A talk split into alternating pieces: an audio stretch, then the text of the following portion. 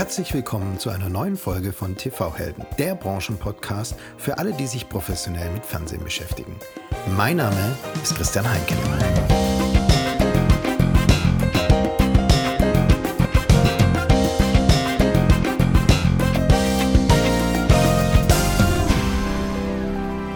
Und jetzt freue ich mich auf einen ganz besonderen Gast. Denn heute spreche ich mit dem CEO des ersten Anbieters zertifizierten klimaneutralen TV-Streamings, der B2C und B2B TV-Plattform Satu.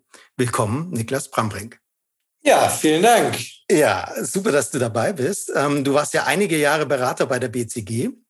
Und dann hast du dich mit ein, ähm, einigen deiner Kollegen von dem BCG aufgemacht und bist zu Satu gewechselt um das Fernsehen zu befreien.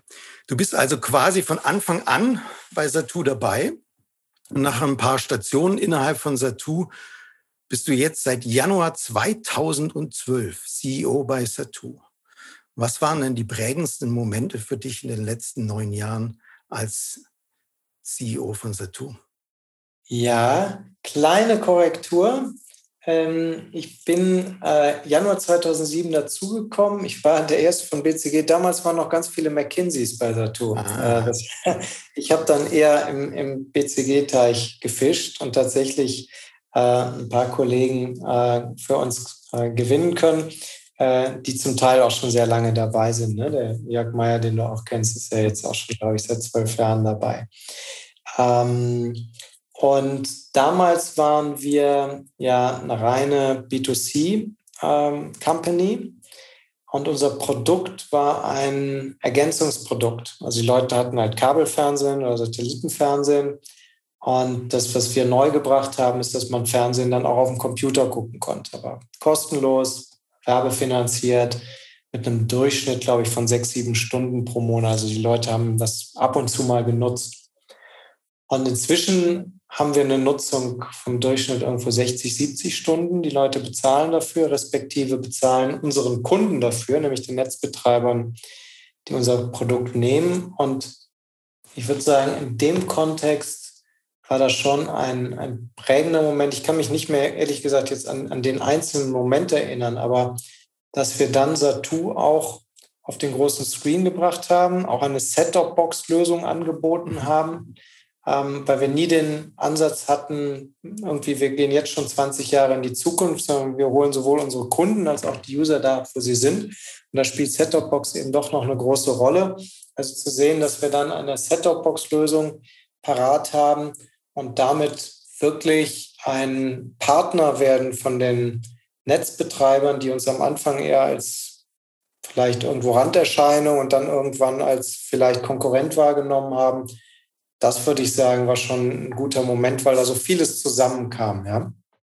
An den Moment kann ich mich auch noch sehr gut erinnern. Ähm, er war tatsächlich erst B2C-Company und dann, ich glaube, so 2013, 2014 ähm, mhm. ähm, auf einmal äh, wirklich ganz stark mit, mit Innovationen ähm, und einem sehr, sehr guten ähm, zukunftsgerichteten Produkt im Business-to-Business-Bereich. Jetzt hast du es gerade angesprochen mit den Setup-Boxen. Also der eigentliche Claim ist die Befreiung des Fernsehens, also keine SAT-Schüsseln, keine starren Sendezeiten, keine Receiver.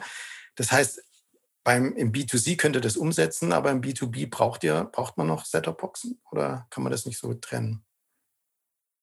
Das kommt darauf an. Wir haben auch äh, B2B-Kunden, die sagen, ich gehe jetzt schon weg von der Setup-Box. Ähm, es gibt auch Kunden, wie zum Beispiel eine Salt in der Schweiz, die gesagt haben, ich nehme eine Set-Top-Box, aber möchte gerne Apple TV als Set-Top-Box haben. Also waren wir die Ersten, die mit Apple zusammen eine Apple TV for Operator Box gebaut haben äh, für den Kunden Salt.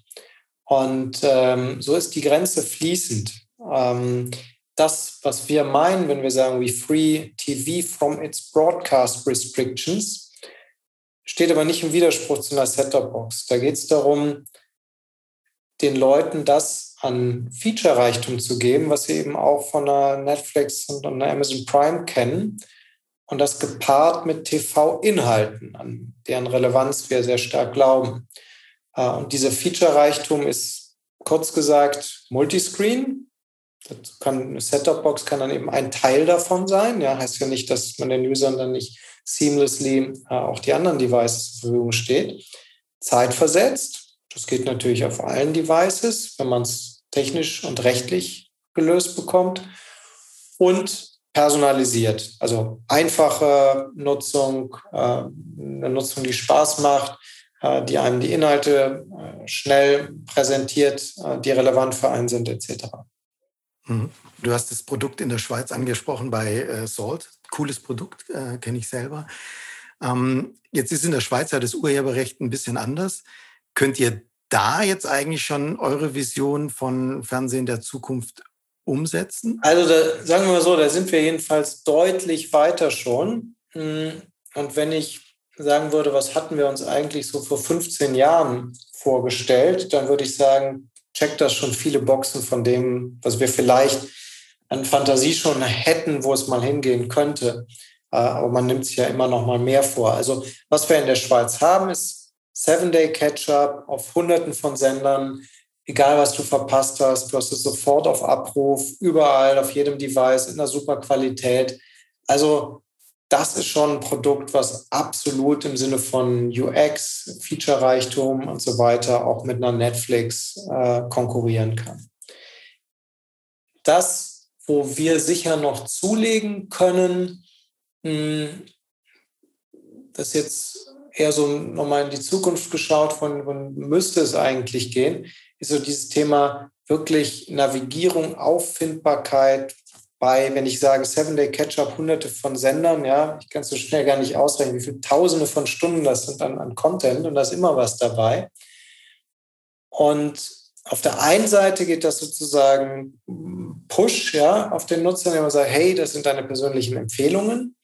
Kann ich persönlich aus User-Perspektive sagen, auch bei Netflix, das nutze ich eher selten, ja, dass ich sage, okay, da steht 97 Prozent Übereinstimmung, aber irgendwie, nee, daran habe ich noch überhaupt nicht gesucht. Äh, während eher Pull, also ich suche nach was, aber dann sozusagen wird es relevant, das finde ich spannend. Also ich bin zum Beispiel FC Köln-Fan und äh, habe jetzt gedacht, hey cool, also dieses 5-1, das will ich mir doch mal irgendwo angucken. Ich habe es gar nicht gesehen, aber war wahrscheinlich irgendwo auch im Sportstudio nach 27 Minuten oder so. Hab ich, die Mühe habe ich mir dann mal nicht gemacht, ja. Wenn ich sagen würde, hey, das will ich jetzt sehen, ja, äh, zeig mir doch mal, wo das ist das, das so einfach für den Nutzer zu machen, ist natürlich irrsinnig aufwendig und komplex, sogar auch wahrscheinlich auch nochmal rechtliche Aspekte, die da reinspielen. Aber das wäre so etwas, wo ich sagen würde, ist auch Teil, zumindest mal jetzt meiner aus, aus User-Sicht gesprochen, äh, Vision, äh, wie ich gerne auch Fernsehen hätte. Ja, definitiv. Ich denke, der Content wird ja immer mehr, wird ja immer differenzierter und individueller. Ähm, und deswegen musst du deine Endkunden auch gut kennen damit du denen den richtigen Content anbieten kannst. Ähm, künstliche Intelligenz äh, ist da ja natürlich ein Stichwort. Äh, ich habe auch noch nicht das Gefühl, dass die hochgelobte Netflix-Logik immer meinen Geschmack trifft. Ich finde zum Beispiel bei, bei Amazon, die haben ja IMDB gekauft. Das ist jetzt so ein Portal, was ich persönlich äh, stark nutze. Und dann muss ich sagen, wenn IMDB mhm. irgendwie alles, was nördlich von 7,5 ist, wenn es jetzt nicht absolute Nischeninhalte sind, ist die Trefferquote echt hoch bei mir, ist höher, als wenn mir jetzt Netflix sagt, du hast aber irgendwie über 90 Prozent Wahrscheinlichkeit, dass du mhm. das gut findest. Also da funktioniert für mich als Endnutzer so eine ähm, ja, Cloud in Anführungsstrichen, also so, so Schwarmintelligenz äh, besser äh, als, als der Algorithmus. Ja, wäre mal spannend, mit äh, Netflix darüber zu reden, wie sie das eigentlich angehen und angehen wollen, weil die haben natürlich das, äh, alle Plattformen haben das große Problem, dass sie wahnsinnig viel Content haben und natürlich den Kunden bedienen äh, müssen. Und da habt ihr es natürlich leichter mit euren linearen Sendern auch, die ihr äh, zusätzlich anbietet. Ähm, mhm. Ja, weil der Kunde einfach weiß, was hinter ARD oder RTL steckt. Also die, die meiste Nutzung bei uns ist, die Kunden kommen und, und schauen, was sie sich vorgenommen haben zu schauen und nicht, äh, was Satu ihnen plötzlich äh, zuwirft und dem Motto, guck dir das doch mal an. Das ist immer noch mit Abstand der größte Teil der Nutzung. Ja. Ihr habt im VOD-Bereich kräftig ausgebaut und habt da einige Kooperationen abgeschlossen, unter anderem mit Filmtastic, MGM und Circus. Ist dieses VOD-Angebot für euch ein absolutes Must-Have, weil es eure Zielgruppe, die ihr bedient, nachfragt? Oder ist es eher ein Nice to Have, weil es, weil ihr als State of the Art TV-Plattform es einfach anbieten müsst? Es ist äh, eher Letzteres. Also für die meisten User äh, ist es voll ein Nice to Have. Der Anteil der User, äh, der S-Wort bei uns nutzt, ist auch der deutlich kleinere. Also für die meisten User äh, ist Satur eben eine Plattform für Mainstream-TV-Inhalte. Da sind wir richtig stark. Deswegen Stand heute bräuchte es das für die allermeisten Nutzer jetzt nicht unbedingt. Aber ähm, für uns ist das strategisch schon wichtig, da reinzukommen, auch Erfahrungen zu sammeln. Wie biete ich das im, User Interface vernünftig an? Wie sind die Prozesse dahinter, ne? Einlesen der Inhalte und so weiter. Äh, denn erstens äh, wird das für die, den End-User immer relevanter und damit aber auch aus anderen Gründen für unsere Kunden. Ja? Also erstens wollen die ihre End-User im Blick behalten und auch zukunftsfähig sein, dafür ist das relevant. Und zweitens ist das, das hören wir immer wieder von Kunden, für die Positionierung im Markt schon auch wichtig. Ja? Marketing-Message, dass man sagt, hey, bei uns gibt es dann eben auch noch das selbst für den User, der es am Ende gar nicht nimmt, fühlt sich das irgendwo gut an, eine große Auswahl zu haben. Und deswegen ist das schon für uns wichtig, äh, zu schauen, dass wir uns da weiterentwickeln. Äh, generell die Nutzung auch der TV-Inhalte wird immer stärker auf Abruf sein, ja, und ob das letztlich Catch-up ist oder on demand, das sind ja zum Teil die gleichen Inhalte. Die Grenze wird immer stärker verschwimmen und da wollen wir definitiv vorne dabei sein, das für den Nutzer gut umzusetzen. Mhm. Habt ihr deswegen auch äh, bewusst eine andere Kooperation gewählt mit Filmrise, weil das meiner Ansicht nach ein AVOD, also ein äh, werbebasierter äh, Dienst ist, im Gegensatz zu den anderen zwei, die SWOD, also Subscription-Dienste sind? Ja, also wir, wir sind in beidem interessiert. Der Vorteil an AVOD ist halt, ähm, dass wir das in, also allen Usern zur Verfügung stellen können. Ne? Mhm. Wir haben nicht nochmal eine Barriere. Ähm, ist ja nicht so, das weiß ich nicht, wie bei Amazon, wenn erstmal 10 Millionen Grundgesamtheit ist und dann funktionieren auch Nischeninhalte auf so einer großen Gesamtmasse. Ähm, bei uns kommen die Leute erstmal im Fernsehen zu konsumieren und davon ist dann ein kleiner Teil, der sagt, okay, jetzt zahle ich direkt nochmal Geld, um dann S-Word-Service zu abonnieren. Aber wenn ich das im UX vernünftig mixe und sage, hey, das kann da, ein Click away, kannst du dir auch das anschauen, du brauchst gar nichts zu bezahlen, weil das Advertising finanziert ist, dann kann das sehr gut funktionieren. Und von, sag mal, vom, vom, vom technischen Ansatz her ist das dann auch wieder mit fließender Grenze äh, zu etwas, was zum Beispiel gerade jetzt in der Schweiz kommt, ein neuer Tarif GT12, äh, wo auch bei Catch-up-Inhalten wiederum Werbefenster reingesetzt mhm. werden. Deutlich reduzierter als jetzt im Livestream, wo man irgendwie fünf, sechs Minuten Blöcke hat. Ja, das sind dann einzelne Midrolls oder ein ein Ad, wenn du mal anhältst und solche Sachen. Ähm, insofern ist das schon Teil unserer DNA, da auch Werbung rein zu stitchen. Ähm, auch zum Beispiel als, als Dynamic Ad Substitution, also auch in den Werbeblöcken im Live-TV tauschen wir schon auf einigen Sendern Werbung aus. Das ist für den Nutzer egal, ja, ob der die Standardwerbung sieht oder die getargetete. Hoffentlich ist letzte sogar besser und relevanter. Ähm, aber er kriegt in dem Fall nicht mal zusätzliche Werbung. Ähm, und gleichzeitig bekommen wir eine Möglichkeit für die Broadcaster noch zusätzliche Monetarisierungsmöglichkeiten zu schaffen. Spannendes Thema. Ihr seid auf jeden Fall auch Wegbereiter. Also ich denke, ähm, das ist dann so Richtung Vision. der Content individualisiert vielleicht in einem sogar linearen eigenen Kanal, der direkt auf die Person zugeschnitten ist. Und die Person sieht natürlich nur den, die Werbung, die ähm, äh, für sie relevant ist. Ähm, und das Ganze ist dann auch kostenlos, weil es eben ähm, werbefinanziert ist.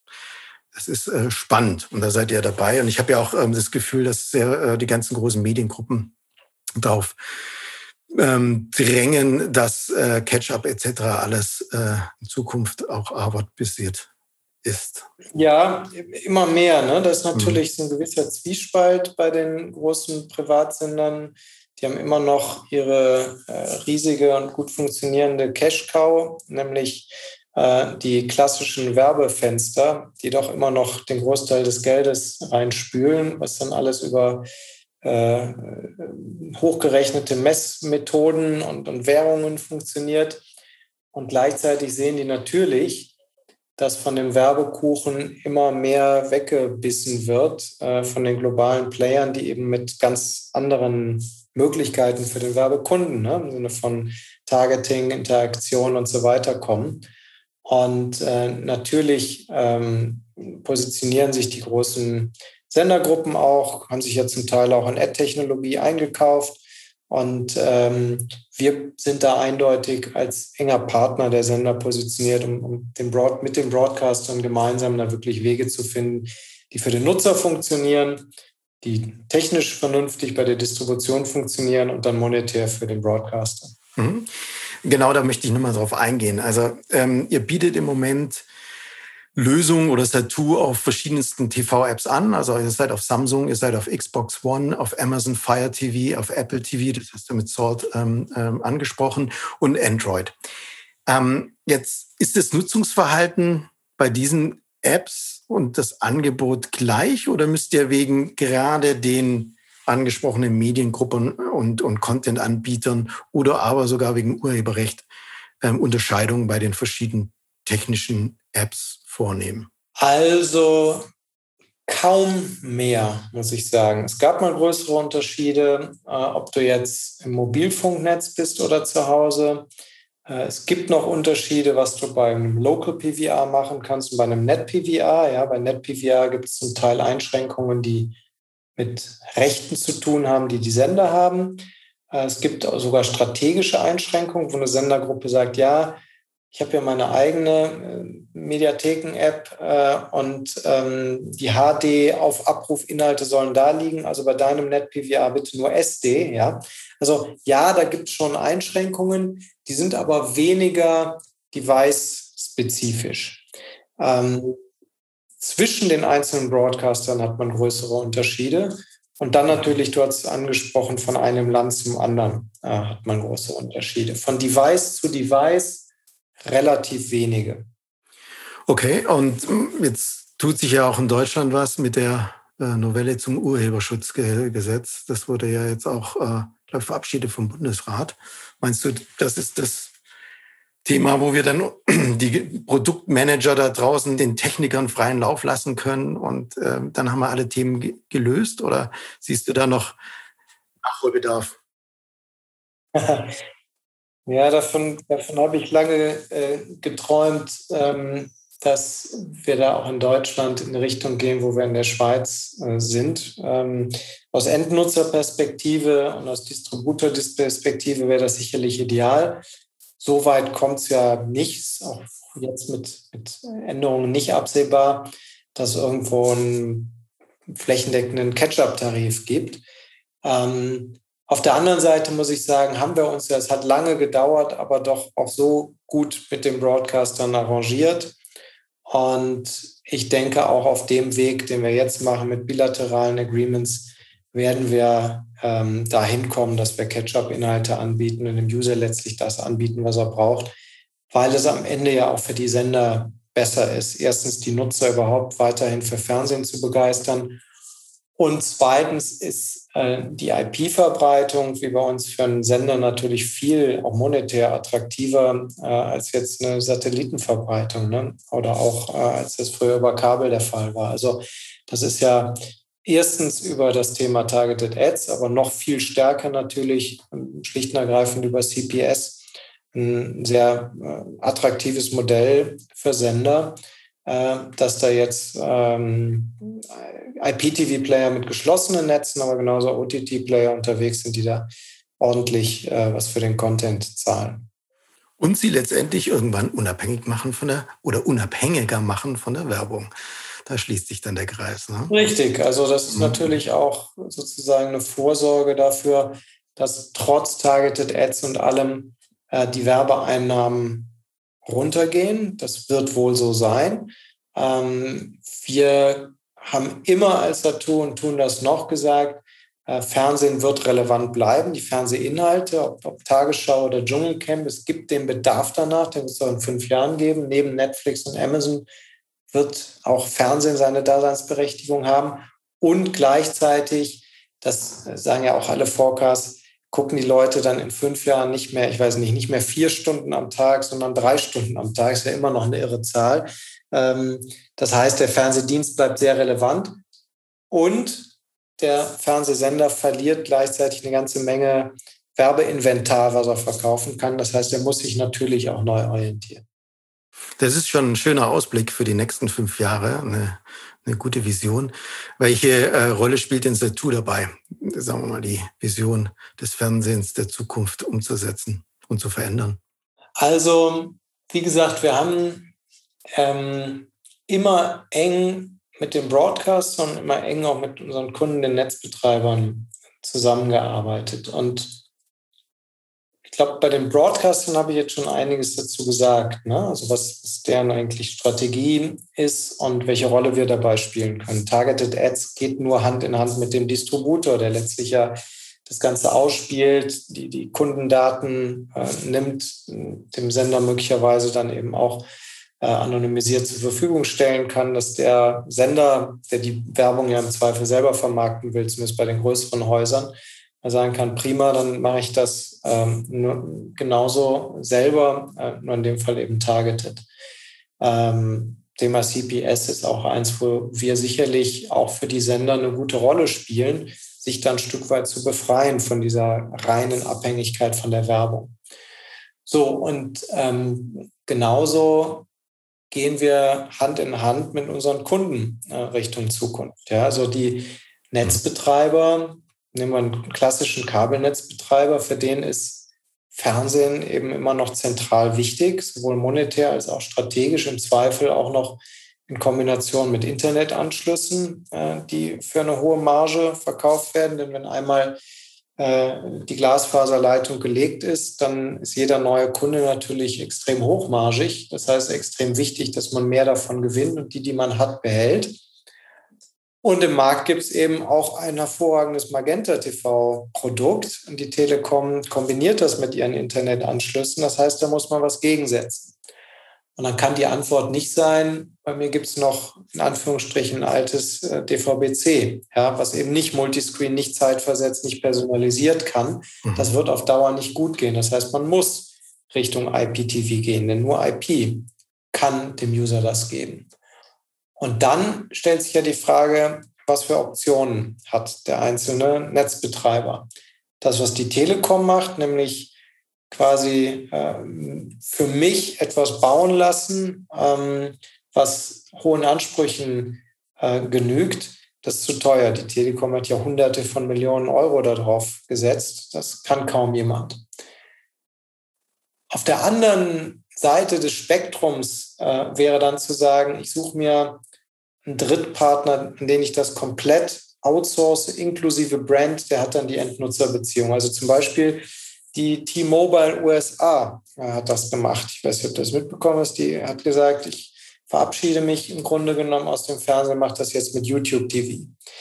Das kann für einen Kabelnetzbetreiber kaum die Strategie sein, weil dann gibt er diesen Teil TV komplett auf. Äh, und da gehen wir dann rein und sagen, hey, du kannst eine gute TV-Lösung haben, die wettbewerbsfähig ist mit einem Magenta TV. Das, was wir erwarten, ist sozusagen ein gewisses Vertrauen darin, dass unser Produkt es dann auch ist. Also wir können eben nicht diverse, ich sage jetzt mal, Sonderwünsche erfüllen. Das Ganze, man nennt es ein Branchen, ja. Also wenn wir fünf Kunden haben und fünf ganz verschiedene Produkte haben, dann kann das nicht skalieren. Das kann sich dann nur rechnen, indem jeder einzelne Kunde viel zu viel Geld dafür bezahlt. Wir wollen das ja effizient, ähm, kostengünstig und trotzdem auf einem extrem hohen Niveau für den Kunden halten. Und das funktioniert eben wirklich über einen Produktansatz, über ein TV as a Service, wo wir für verschiedene Kunden, und das ist unser Direct-to-Consumer-Service, ist im Grunde genommen eine Art von Kunde äh, auf dieser Plattform, wo wir das skalieren. Das hat Monitorvorteile äh, für den Kunden, das sozusagen nur einen kleinen Teil der Kosten trägt.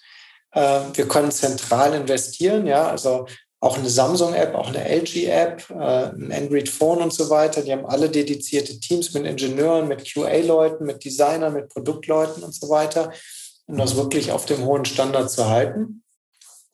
Und wir bekommen darüber auch eine Relevanz für Partner, was auch immer wichtiger wird. Vor ein paar Jahren war das in Deutschland äh, Sky. Also die haben mit der, im IP-Bereich mit der, mit der Deutschen Telekom, mit Vodafone was gemacht und dann wir als Dritte, weil die gesagt haben, wir können nicht mit jedem einzelnen Netzbetreiber irgendwo so ein IP-Projekt äh, ähm, machen, um uns da verbinden. Das machen wir dann zentral mit jemandem. Äh, dazu kommen heute dann eben auch Partner wie eine Google. Wir haben eine Android TV for Operator Lizenz, die sonst große Operator bekommen. Wir haben die, davon profitieren dann unsere Kunden und die können dann eben auch über einen Android äh, Shop hm, Tausende von Apps äh, ihren Nutzern auf der Set-Top-Box mit anbieten. Das ähm, ist eben hoffentlich, ja, beantwortet das die Frage, wie, wie helfen wir quasi den, den Playern, sowohl den Broadcastern als auch den Netzbetreibern, da äh, in die Zukunft zu kommen. Ja, also ihr habt ja in den letzten Jahren ähm, oder Jahrzehnten schon bewiesen, dass ihr da immer absolut up-to-date seid und vorangegangen seid. Ähm, und mit, mit, mit Salt und 1 und 1 habt ihr ja auch im B2B-Bereich absolut ähm, innovative äh, Partner, ähm, mit denen ihr das Fernsehen der Zukunft entwickeln könnt. Das Einzige, was bisher noch immer gefehlt hat, war der, der deutsche Kunde. Ich kann das vergleichen im internationalen Vergleich, gerade mit Holland oder ähm, ähm, also um die, die Nachbarländer von Deutschland. Der deutsche Kunde war doch, doch immer so ein bisschen zäh und blieb dann auch gerne beim, ähm, ähm, beim Kabelfernsehen. Also ich glaube, es war nicht nur Wunsch des Kabelanbieters, sondern auch irgendwie des, des durchschnittlichen Kunden. Und ich bin gespannt, ob durch, durch das Wegfall des Nebenkostenprivilegs da auch ein bisschen oder auf jeden Fall äh, Schwung in die Sache reinkommt und genau das, was du gesagt hast, ähm, auch dann vom Kunden kommt. Ne? Also das ist nicht so ein Put, sondern auch wirklich so ein Könnte Pull das kommt. beschleunigen? Ja. Ne? Könnte das beschleunigen, ähm, dass diese direkte Endkundenbeziehung, wirklich auch der aktive Austausch äh, eine größere Rolle spielt dass auch der Endnutzer sagt, okay, ich muss mich jetzt irgendwie mal neu entscheiden, was gibt es denn da draußen? Äh, wenn er sich dann aktiv damit befasst und dann auch ein Magenta TV da um die Ecke ist äh, mit verschiedenen Features, dann wird auch der Kabelnetzbetreiber dem was entgegenstellen müssen. Genau, also deswegen gute Zeiten für alle B2B-Plattformen, die IPTV-Angebote ähm, anbieten für Kabelnetzbetreiber oder zukünftige IPTV-Provider. Denn ich glaube, da ist absolut Handlungsbedarf, um ähm, ja, äh, sich aufzustellen und den Kunden in Zukunft noch ein adäquates Angebot für Fernsehen anbieten zu können. Letzte Frage, Nick. Ähm, wie immer beende ich meinen mein Podcast mit der Frage, welchen Gesprächspartner äh, wünschst du dir ähm, für diesen Podcast, der vielleicht genau an unsere spannenden Themen anknüpfen kann? Also, dann würde ich so sagen, wenn ich ein äh, mehr rauspicken kann, ist das jetzt keine ganz konkrete Person, äh, sondern eher eine Persona, würde man wohl sagen, bei, bei Designern, nämlich ein junger Fernsehzuschauer, wenn er überhaupt noch Fernseh zuschaut oder nur noch YouTube schaut, ähm, um nicht zu übersehen, also zu sagen, was da, so jung sind wir ja nicht mehr, Christian, äh, was, was Leute noch jünger sind als wir, äh, da tun. Äh, die haben nämlich nochmal ganz andere Sehgewohnheiten. Ähm, ich glaube, das äh, wäre ein spannender Ansprechpartner für dich. Und ich würde es sehr interessant finden, da zu lauschen, äh, was du dem entlocken kannst. Vielleicht wären es sogar gleich zwei, drei auf einmal, äh, die äh, sich da ein bisschen hochspielen. Und du müsstest dann vorher die Hausaufgaben machen und dir selber mal TikTok und solche Sachen aneignen. Wenn du nicht sowieso schon äh, komplett äh, natürlich dich auf solchen Plattformen. natürlich. Ich bin der TikToker und werde morgen auch zum Influencer. Also spannender Input. Danke, Nick, dafür. Ähm, spannend dann zwei, drei von den Digital Natives äh, Generation Y, C, whatever, ähm, reinzuholen und zu fragen, ob sie denn eigentlich noch wissen, wann eine Tagesschau kommt oder lineares Fernsehen bedeutet, etc. Also sehr gut. Werde ich äh, gerne aufnehmen.